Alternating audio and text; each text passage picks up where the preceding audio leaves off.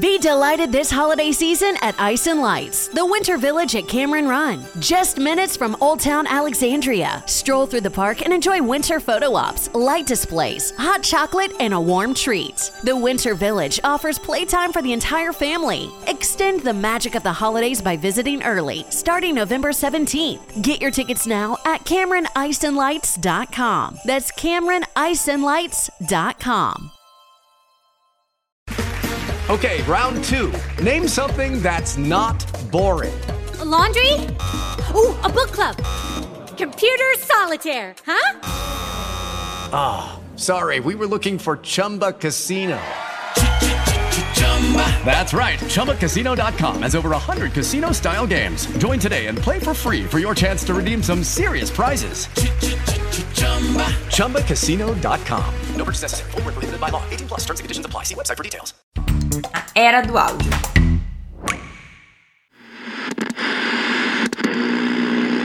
Na verdade, eu diria que tanto faz qual software você usa.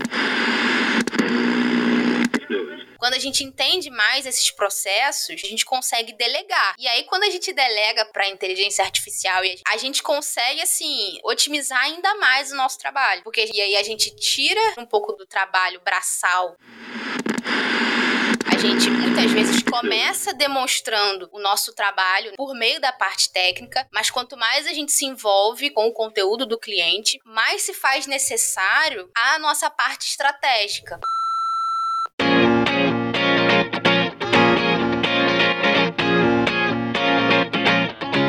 Volto a receber aqui a Jennifer Mendonça, a nossa Jenny, super editora multimídia e responsável pela edição dos episódios aqui da Era do Áudio e também dos nossos audiogramas oficiais de divulgação do episódio nas redes sociais. Hoje a gente vai bater um papo sobre habilidades importantes para a evolução de um profissional de edição de áudio. No episódio 29, a gente já falou sobre o ofício do editor, principalmente na questão de empreender como autônomo, fazer um upsell do cliente e também como a gravação tem um papel fundamental no resultado da edição. Então, se você tá afim de ouvir essa conversa, vai lá no episódio 29. O bate-papo de hoje é sobre habilidades não necessariamente técnicas que ajudam a evolução do teu trabalho em edição de áudio ou com edição multimídia. Então, Jenny, muito bem-vinda novamente aqui à Era do Áudio. Prazer, Ananda, mais uma vez falar contigo agora aqui, né? A gente costuma se falar, obviamente, nos bastidores desse programa, mas agora a gente traz a nossa conversa para os nossos ouvintes. Bom, e a gente tem muitas conversas no WhatsApp, trocamos muitos áudios, né? E de fato, como tu falou, hoje a gente vai fazer isso em modo público. Inclusive, uma das coisas que tu comentou comigo recentemente é que hoje tu passa, às vezes, até mais tempo desenvolvendo habilidades de marketing, de desenvolvimento pessoal, do que necessariamente técnicas de edição. Eu gostaria que tu me falasse um pouco mais sobre isso, sobre esse momento que tu tá vivendo? Então, Ananda, é um momento, poderia dizer, de transição entre a parte mais operacional, que a gente poderia dizer de hard skills, para uma parte mais estratégica. Antes mesmo da gente começar a editar o trabalho, a gente precisa, a gente precisa entender como é que aquele trabalho vai se desenhar. É mais sobre isso que eu venho estudando recentemente, até para poder passar mais orientações. Por quê? Para quando chegar na edição, esse trabalho ficar muito mais fluido e mais ágil. Então facilita a minha vida e facilita a vida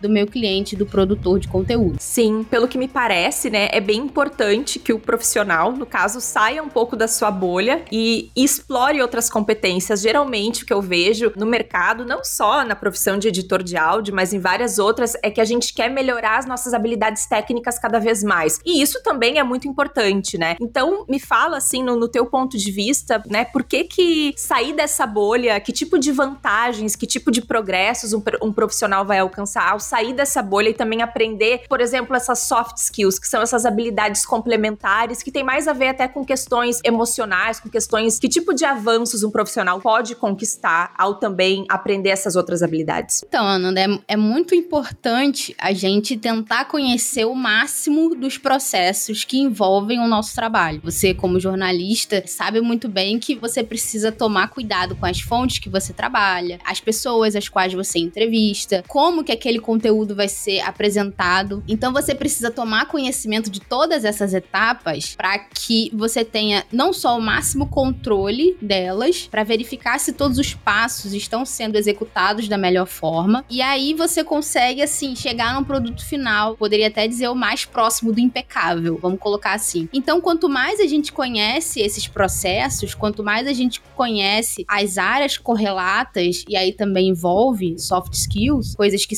circundam o trabalho principal que a gente faz, mais a gente tem domínio desses processos e mais eficiente a gente consegue ser para chegar no produto final. E às vezes, muitas vezes, com certeza é o que sempre se busca, a gente consegue ser mais ágil para chegar nesses processos. A gente pode usar algumas metodologias para controlar os nossos processos, mas mesmo que a gente saiba quais são as etapas envolvendo o processo, se a gente não tem um pouco de domínio sobre elas, fica difícil até da gente dar um veredito, por exemplo, se aquela etapa foi bem executada ou não. Então, quando eu vou editar, seja um vídeo, seja um áudio, eu preciso conhecer como que o produtor tá gravando, eu preciso saber qual é a finalidade dele com aquele material, até tentar conhecer de forma um pouco mais aprofundada sobre as linhas de conteúdo que ele tem, para poder dar algum tipo de orientação e saber se aquilo realmente vai servir ao propósito que ele quer, ao propósito inicial que ele quer. Se por um acaso ele tiver algum tipo de desvio nessa rota, eu consigo ajudá-lo a trazer de volta o seu conteúdo para a rota principal. Então, quanto mais a gente tem conhecimento dessas habilidades, mais a gente consegue ajudar o nosso cliente e, claro, melhor vai ser o conteúdo que ele vai trazer para sua audiência. E aí a gente entra nessa equipe muito mais como parte estratégica, além da parte técnica. A gente muitas vezes começa demonstrando o nosso trabalho, né, o nosso bom trabalho por meio da parte técnica,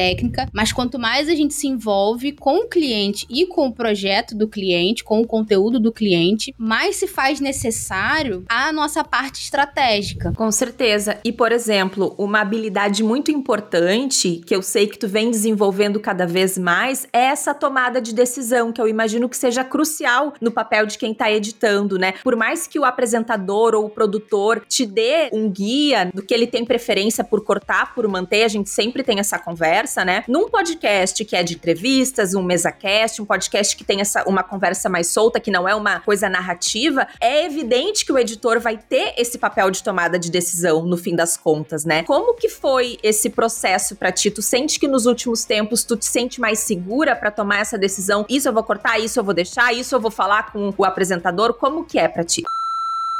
Se você tá gostando dessa conversa, saiba que eu tô gravando áudio e vídeo pelo Riverside, que é a plataforma onde eu faço todas as minhas gravações remotas com uma excelente qualidade de áudio e vídeo. E você, como é meu ouvinte, pode usar o Riverside com 20% de desconto em todos os planos usando o link que tá aqui na descrição do episódio e o código A Era do Áudio. Com o Riverside eu não me preocupo com eventuais quedas de internet e eu também tenho a possibilidade possibilidade de selecionar trechos da gravação e exportar o vídeo em diferentes formatos, o que super ajuda na divulgação do podcast nas redes sociais. Então clica no link que está aqui no episódio e depois usa o código A Era do Áudio para ter 20% de desconto. E depois desse rápido intervalo, a gente volta para o episódio. Então, Ananda, a gente vai construindo esse tipo de habilidade à medida que a gente vai trabalhando. Deve vir com a experiência, mas, assim, sempre que a gente busca manter um contato com o produtor, mais a gente consegue alinhar tanto o que ele vai falar, quanto o que eu vou editar, tanto eu saber o que ele gosta, quanto eu saber o que ele não gosta, eu saber o que, que ele falou, mas na verdade aquilo pode dar um outro entendimento, e aí é importante que eu venha falar com ele: olha, você falou isso aqui aqui, ou você mostrou isso aqui na sua. Pode ser um conteúdo em vídeo, né? E às vezes é mostrado na tela. Esse trecho em que ele tá falando esse tipo de coisa, ou mostrando esse tipo de coisa, como eu não estou na cabeça dele, mas eu entendo mais ou menos como o conteúdo dele funciona, eu posso chegar para ele e falar: olha, talvez isso aqui as pessoas vão interpretar de outra forma. Eu acho que elas podem interpretar dessa forma. É isso que você quer mesmo? Porque às vezes ele quer um conteúdo um pouco mais chocante, um pouco mais impactante, justamente para trazer esse choque para sua audiência. E tudo bem, beleza. Mas às vezes ele falou ali durante a gravação, não, não se atentou muito bem que aquele tipo de conteúdo que ele precisou mostrar, as pessoas que vão assistir podem interpretar de outra forma e isso vai pegar mal para ele. Então, à medida que a gente vai sempre trocando informações, trocando ideias com o produtor, a gente vai conhecendo mais. E claro, quando a gente se envolve mais com o conteúdo do cliente, a gente também consegue fazer uma depuração maior do que que tá dentro da linha fina, né, da linha guia desse conteúdo e o que não está. É basicamente um trabalho de escultura, né? Você tá pegando o material bruto para transformar ele como se fosse uma escultura. Então você vai lapidando as coisas que não estão naquela linha guia daquele conteúdo e vai tirando. Ah, como é que eu vou saber que isso aqui é bom ou não é pro conteúdo dele? Sem precisar ficar toda hora falando se eu tiro isso, se eu tiro aquilo, se eu deixo. Bom, isso vem com a prática. Para mim funcionou bastante. Tá imersa no conteúdo do cliente, então quanto mais eu me envolvia com o conteúdo dele e conteúdos correlatos de outras pessoas também, mais eu conseguia tomar essa decisão de cortar e tirar mais rápido, né, sem precisar ficar enchendo o saco do cliente. E além disso, como eu comentei, e aí é, talvez seja um processo um pouco mais delicado, é você buscar boas referências no geral, não necessariamente conteúdos relacionados ao que o cliente faz. Quando a gente está imerso em materiais bem editados, com bons efeitos e tudo mais, a gente começa a ter mais ideias, a gente começa a se alimentar de coisas mais tecnicamente bem feitas, e aí a gente tenta reproduzir isso nos trabalhos do, dos nossos clientes. E aí entra a conversa com o cliente. Olha, eu acho que esse efeito aqui fica legal no seu conteúdo. Que tal a gente usar? Ah, não gosto. Eu acho que esse, esse efeito aqui tá meio robotizado. Eu acho que não vai ficar legal. Então deixa quieto. Ou você pode usar um outro efeito. Essas conversas vão acontecendo. Mas para elas não acontecerem a todo momento, a gente precisa cada vez mais estar tá inserido dentro do conteúdo do cliente e também se alimentar de boas referências, sejam elas relacionadas ao conteúdo propriamente dito ou não, para poder trazer cada vez mais ideias para aquele conteúdo. E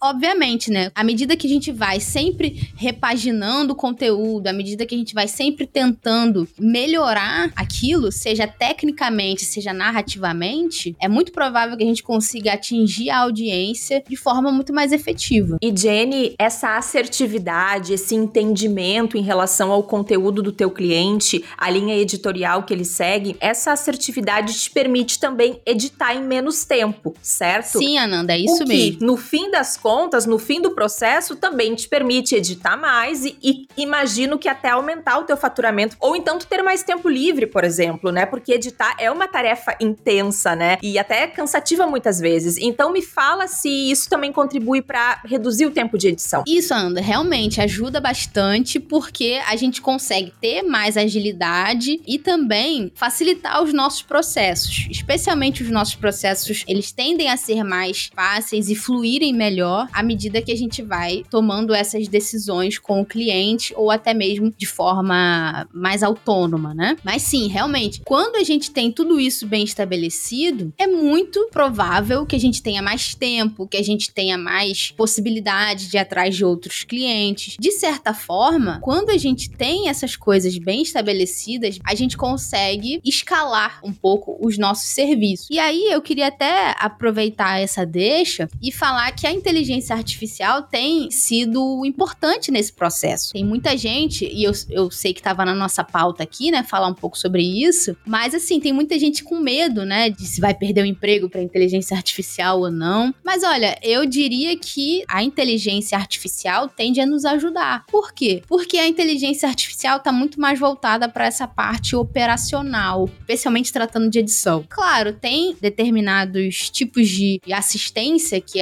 a, inteligência artificial pode nos dar que não estão diretamente relacionadas à parte operacional. Teve uma palestra que eu assisti num evento que eu fui recentemente com o Iberê, do Manual do Mundo. Não sei se você conhece ele. Sim! Nossa, e eu adoro. É, ele é maravilhoso. A gente foi participar de uma palestra com ele e ele disse uma coisa que eu não esqueci e, na verdade, estou estudando formas de implementar definitivamente isso. Ele disse que o chat GPT, por exemplo, né, mas eu creio que ele incluiria outras inteligências artificiais, o chat GPT serve também como um assistente criativo. Então, ele te ajuda a lapidar algumas ideias, ele pode te sugerir novas ideias e aí você ajusta dentro do que você tem. Então, seja produtor de conteúdo, seja editor, né, a gente pode usar e a gente deve usar a inteligência artificial a nosso favor. A respeito das ferramentas de edição, as ferramentas de inteligência artificial relacionadas à edição, a partir do momento em que a gente tem um domínio da técnica, né, como eu comentei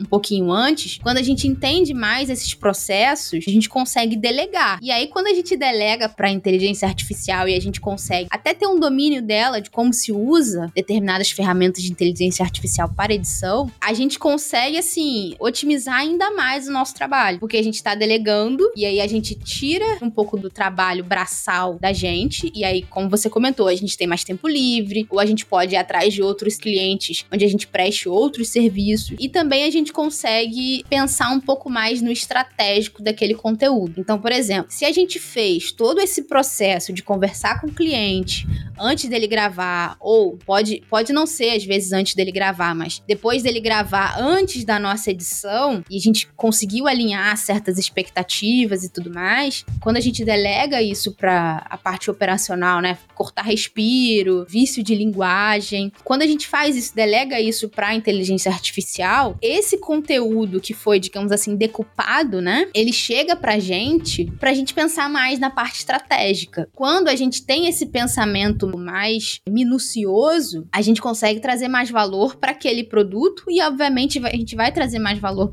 para o nosso cliente. Então, é esse tipo de interação que a gente precisa ter, e isso, obviamente, né, como eu estava falando de inteligência artificial, isso é uma coisa que a inteligência artificial não vai ter com o nosso cliente, isso facilita muito o arquivo final tá mais com a cara do cliente. Mais uma vez, a inteligência artificial não vai conseguir fazer esse conteúdo com a cara do cliente. A gente vai dar uns comandos para ela, ela vai executar, mas ela não vai personalizar aquele conteúdo. Por quê? Porque ela não é uma pessoa, né? E as pessoas se comunicam com pessoas mesmo. Então eu, como editor, se eu penso além da inteligência artificial mesmo, eu vou atrás do meu cliente para saber o que é melhor para ele, o que é melhor pro conteúdo dele. E aí, assim, a gente não tem que ter medo da inteligência artificial, pelo contrário, a gente tem que saber usá-la. Sobre o chat GPT, especificamente, eu tenho feito alguns testes, né? Isso que tu falou, Jenny, sobre usar o chat GPT como um assistente criativo, eu tenho de fato tentado. Eu ainda não estou nem 50% satisfeita com os resultados. Eu acredito também que o programa vai melhorar. Tem a versão Pro, que com certeza, né, é mais evoluída, mas eu tenho feito alguns testes assim para sugestão de pautas, até mesmo assim, me deu uma lista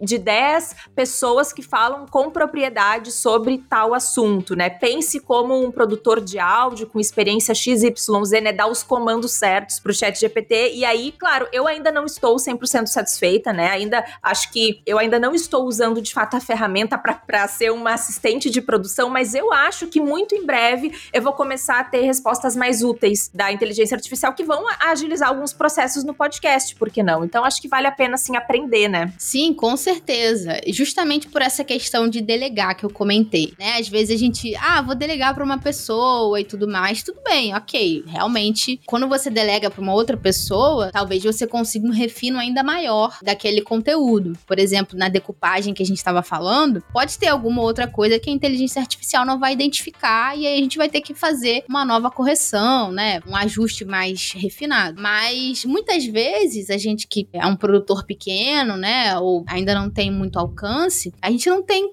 como delegar para uma pessoa. A gente não tem capacidade ou recursos para delegar para uma pessoa. Então a gente deveria procurar essas inteligências artificiais para ajudar a gente nisso, né? Para ser esse assistente não só criativo, mas também operacional. O que, que, é mais difícil na hora dessa tomada de decisão? É o MesaCast ou é um podcast de entrevistas com uma conversa entre duas pessoas ou, por exemplo, um podcast narrativo? Então, Ananda, muito boa, inclusive essa sua pergunta, porque é muito muito importante, né? Eu começaria respondendo que é muito importante a gente entender esses formatos. Alguns desses formatos, especialmente numa mídia como o podcast, às vezes eles tendem a se misturar, né? Por exemplo, mesa cast e uma entrevista, mas é muito bom a gente identificar os formatos para a gente poder adequar essa tomada de decisão na hora de editar, né? O que, que eu vou tirar, o que, que eu vou deixar. Então é muito importante conhecer esses formatos para saber. E por que que eu digo que é importante conhecer os formatos? Por quê? E aí respondendo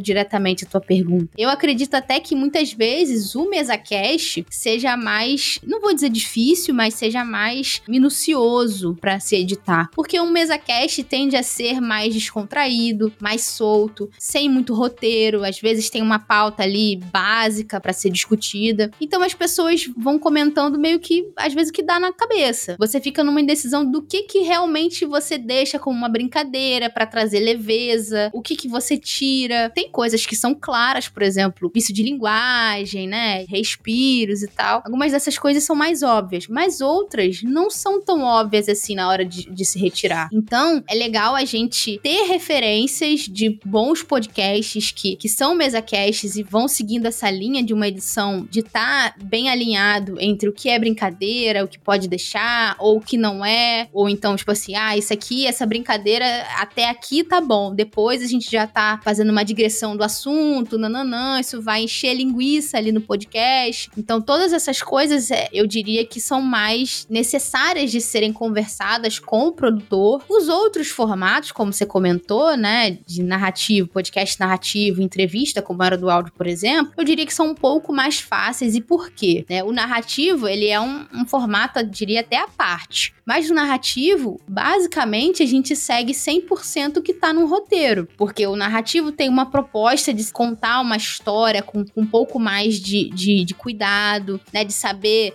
um emocional, ter um tratamento um pouco mais emocional daquilo. Não é só simplesmente pegar e cortar e ficar 100%, né? Que tá no roteiro. A gente tem que pensar um pouco além também, muito mais relacionado à parte emocional. Mas em termos de comandos, né? Basicamente o que tá no roteiro. Além disso, esse storytelling é muito importante para o podcast narrativo. Para o podcast de entrevistas, como por exemplo a Era do Áudio, também costuma ter um roteiro. Você, uma jornalista muito organizada, Ai, faz Deus. uns roteiros muito tops, muito legais e ajuda bastante também na hora de, de editar. No começo, por exemplo, quando a gente começou esse trabalho, eu me guiava muito mais por eles, né? Agora que a gente já se alinhou bastante, é só pegar e ouvir e ir editando. Uhum. Mas assim, o podcast de entrevistas, muitas vezes as perguntas e as respostas estão bem delimitadas. Então fica relativamente mais fácil da gente tomar a decisão do que tirar e do que deixar. Às vezes o próprio produtor, ele fala pra gente na hora que ele tá gravando. Por exemplo, numa plataforma de gravação, posso fechar o meu microfone aqui, mas no meu backup que eu tô gravando pro editor, eu falo, olha, corta isso aqui, corta aqui se- encaminhar pra um próximo bloco. Às vezes alguns produtores fazem isso. E aí isso, assim, facilita um pouco mais na hora de editar. Então eu acredito que assim, podcast de entrevistas, ele é o melhor dos dois mundos, né? Porque muitas vezes aquela entrevista ali, ela tem uma linha narrativa. Você começa muitas vezes com um assunto mais geral, ou você já começa assim no ponto chave daquela pessoa que tá sendo entrevistada, né? E aí depois você expande, ou você faz o contrário, você começa com um assunto mais amplo e aí vai chegando no core mesmo do que é o conteúdo que aquele entrevistado faz. Óbvio que isso não é regra, mas eu poderia dizer que é uma tendência. Então essas coisas são mais tranquilas,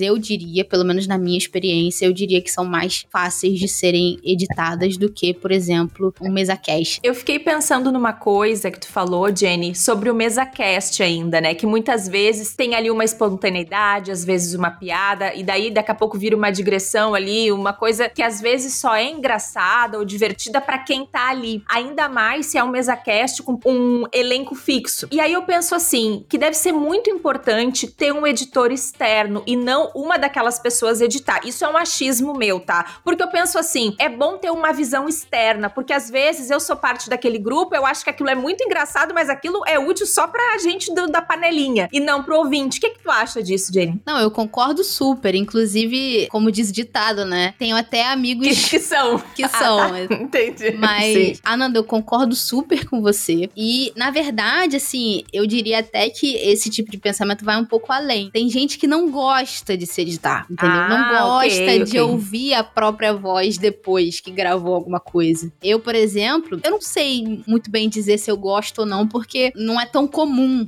né? Eu tá falando e editando algum conteúdo, né? Eu até falo, converso com o cliente, reuniões e tal, mas dificilmente isso vai para o grande público. Então, eu, por mim, eu não tenho problemas ainda em me editar. Uhum. É, porque esse, esse episódio tu vai te editar, né? Tu sabe, então. Sim, mais uma vez, né? mais uma vez. O outro, mais uma vez eu vou me editar. Mas eu não tenho problema com isso, na verdade. Eu acho que isso facilita o nosso processo de fala mesmo. Quando eu me edito, eu percebo, tipo assim, caraca, o que, que eu falei ali, entendeu? Aí, quando eu for gravar uma próxima vez, ou falar mais uma vez, seja grande público ou não, pelo menos para mim, eu tendo a ter mais cuidado com o que eu falo. Né? Não só cuidado, assim, em termos de teor do, do, que eu tô falando, mas de parecer mais apresentável, assim, de ter uma comunicação melhor mesmo, sabe? De não ficar gaguejando muito, de não ficar enrolando o cliente. E eu acho, na minha opinião mesmo, que isso ajuda muito, né? A gente se editar, ajuda a gente a refinar a nossa comunicação como um todo. Eu poderia até acrescentar isso e dizer que quanto mais a gente se envolve com aquele conteúdo a ser editado e com o conteúdo do cliente como um todo, essa decisão de perceber que às vezes uma piada passou do ponto, ou então que talvez ela tenha sido prolongada por muito mais tempo do que deveria ter sido, quando a gente tem uma visão mais por dentro do conteúdo e da parte estratégica, a gente consegue até aproveitar aquilo que está sendo dito para um outro momento, por exemplo. Pensa só num podcast que está querendo, por exemplo, construir um, um, programa de membros. Aqueles erros, vamos dizer assim, de gravação, ou aqueles momentos em que uma piada foi além do que deveria, pode ser distribuído para os membros integralmente. Então, assim, não é simplesmente você pegar e cortar. Claro, você pode pegar e cortar. E não estou dizendo que vai ser errado ou não, mas você pode sugerir para o seu cliente, por exemplo, aproveitar aquilo ali de uma outra forma. E aí vem aquela visão estratégica que tu comenta bastante, né? Pois é, quando a gente tem essa, essa noção mais a fundo, primeiro, do que está sendo feito no mercado e também de possibilidades de melhorar e incrementar aquele conteúdo conteúdo, a gente pode trazer essas sugestões para o cliente. Claro, pode concordar ou não, enfim, isso é uma conversa posterior. Mas a gente, como editor, quando a gente passa a mostrar esse envolvimento mais a fundo, né, para o cliente, primeiro que a gente demonstra que a gente tem conhecimento de mercado e também de possibilidade de aproveitar aquele conteúdo, e a gente também demonstra para ele que a gente tá assim super por dentro do conteúdo dele, sabe? Que a gente consegue espremer até o, o final daquela laranja, entendeu? Quando a gente sai da caixinha do hard skills e passa a juntar a caixinha do hard skills com soft skills, o trabalho ele fica muito mais eficiente, funciona melhor, ele fica mais ágil, só tem a melhorar. Eu tô interrompendo a entrevista bem rapidinho para te fazer um pedido muito importante. Se você tá gostando da era do áudio, vá ao seu tocador de podcast favorito e siga ou assine esse podcast. Essas coisas como deixar seu follow, deixar seu review são muito importantes. Assim, os aplicativos de podcast mostram esse programa para mais pessoas. Por exemplo, se você tá ouvindo pelo Spotify, além de seguir, também pode deixar umas estrelinhas lá pra gente. Obrigada por ajudar esse podcast a crescer para gente ir se encaminhando para o final, Jenny, em relação aos softwares de edição, você que está ouvindo já sabe que pode acessar centenas de milhares de listas e reviews online, então esse não é o propósito desse episódio, mas eu quero fazer uma pergunta para ti, Jenny. Se um profissional pode ser um bom editor, mesmo que use um software mais barato ou até mesmo gratuito, onde é que existe essa principal diferença entre um programa caro e um programa mais barato? Porque eu imagino, se você tem um programa caro e não sabe usar, talvez não faça tanta diferença, né? Qual é a tua opinião sobre isso? Você tá certa, Nanda, é isso aí. Não adianta a gente pagar não só um software, mas às vezes até um profissional, né? Se a gente não sabe fazer o melhor proveito dele. Então, eu diria que é justamente esse conhecimento mais externo à parte operacional que difere o editor que tá usando talvez um software pago ou do que tá usando um software gratuito. Na verdade, eu diria que tanto faz qual software você usa. Por quê? Porque a partir do momento que você entende os princípios básicos e também princípios básicos técnicos e também um pouco desse conhecimento fora do operacional, externo ao operacional, que na verdade complementa o operacional, você pode usar o software mais caro, você pode usar o software mais barato, o software gratuito, enfim. Independente disso, você vai saber executar, porque basicamente todos eles, todos os softwares, eles têm propriedades compartilhadas, assim. O que eu vou achar no Adobe Audition, no seu básico, eu vou achar no Audacity ou no Reaper da vida. Claro, o Adobe Audition tem muitas coisas que o diferenciam dos outros softwares do mercado. Muita gente ainda usa o Reaper porque o Reaper, ele, em algumas coisas, ele consegue ser melhor, alguns propósitos ele consegue ser melhor do que o Adobe Audition. Agora parece, inclusive, que o Reaper ele tem opções pagas. Enfim, não cheguei a me aprofundar muito nisso porque não é o software que eu uso. Mas tem também uma questão de propósito, né? Para que que eu vou usar aquele programa? Eu posso de repente investir uma outra coisa ao invés de, de pegar um programa super caro. Então, por exemplo, a gente comentou aqui de inteligência artificial artificial. O Adobe Audition tem uma inteligência artificial para você cortar os silêncios automaticamente. Ele já vem com isso nativo. A gente consegue colocar comandos mais, mais bem definidos para poder retirar esses silêncios automaticamente. Então, fora o workflow de cada software, cada um tem o seu workflow e você também constrói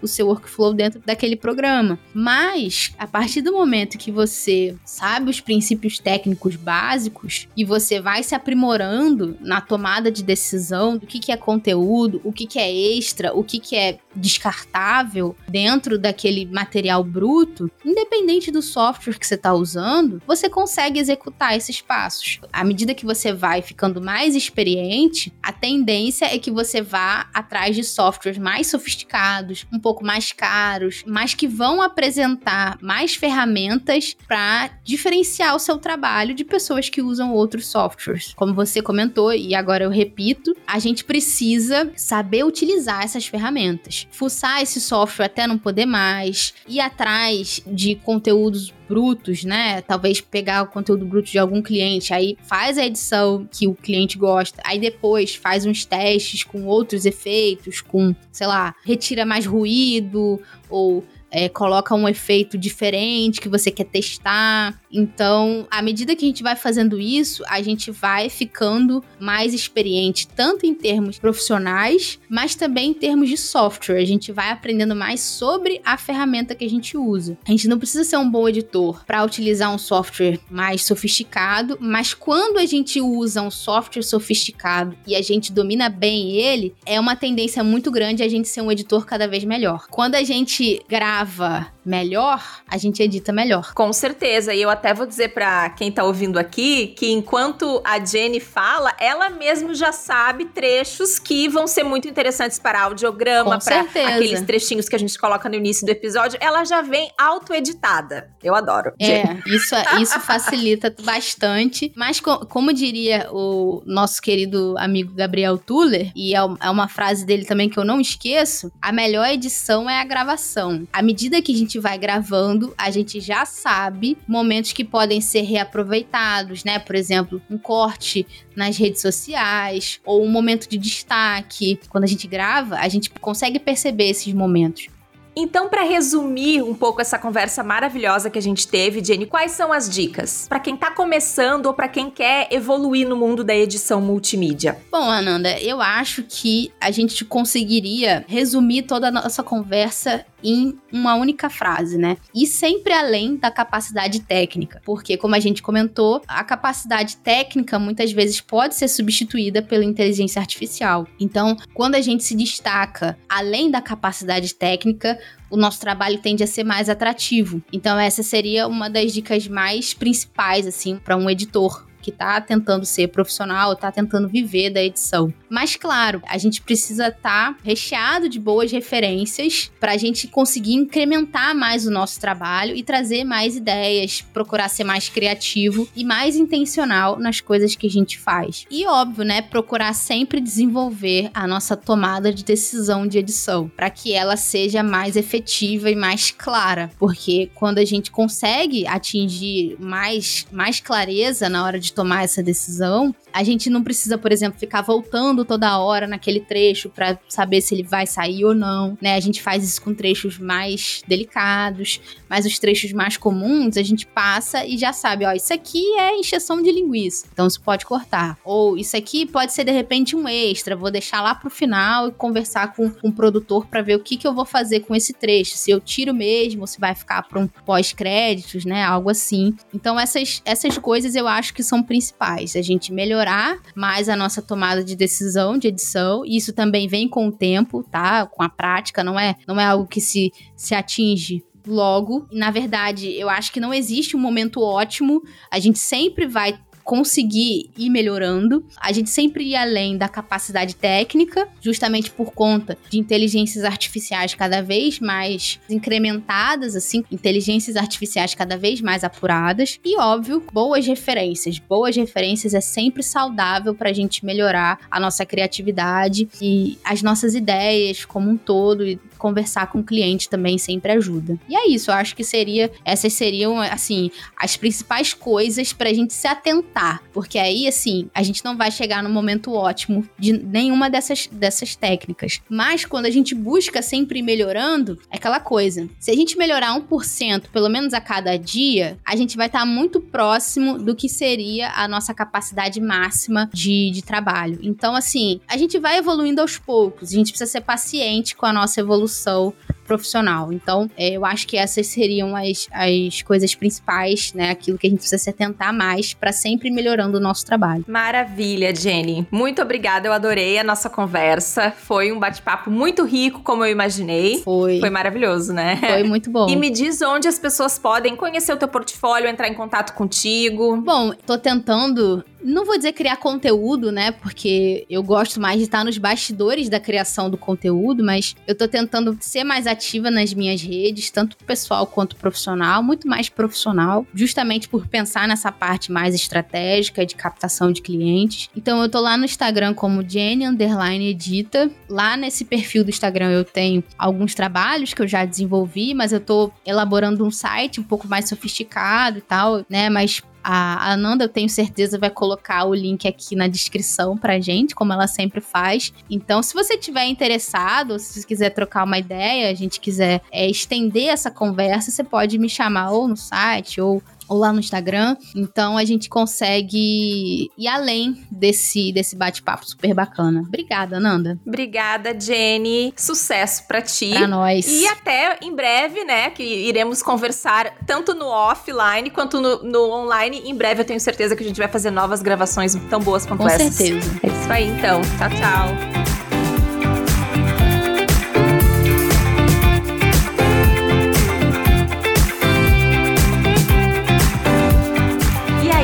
Dessa conversa? Se você quiser trocar uma ideia sobre áudio e comunicação e acompanhar a Era do Áudio nas redes sociais, é só seguir arroba a Era do Áudio lá no Instagram. E eu tô em todas as redes sociais como arroba Ananda Garcia. O nosso e-mail é aeradoaudio.gmail.com. Até o próximo episódio. Tchau!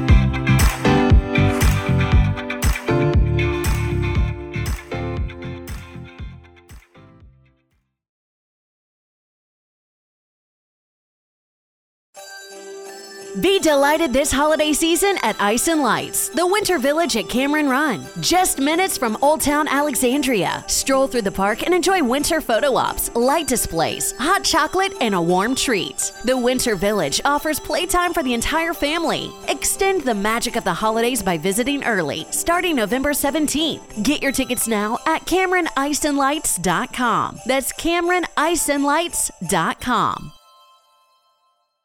With the Lucky Land slots, you can get lucky just about anywhere. This is your captain speaking. Uh, we've got clear runway and the weather's fine, but we're just going to circle up here a while and uh, get lucky. No, no, nothing like that. It's just these cash prizes add up quick. So I suggest you sit back, keep your tray table upright, and start getting lucky. Play for free at LuckyLandSlots.com. Are you feeling lucky?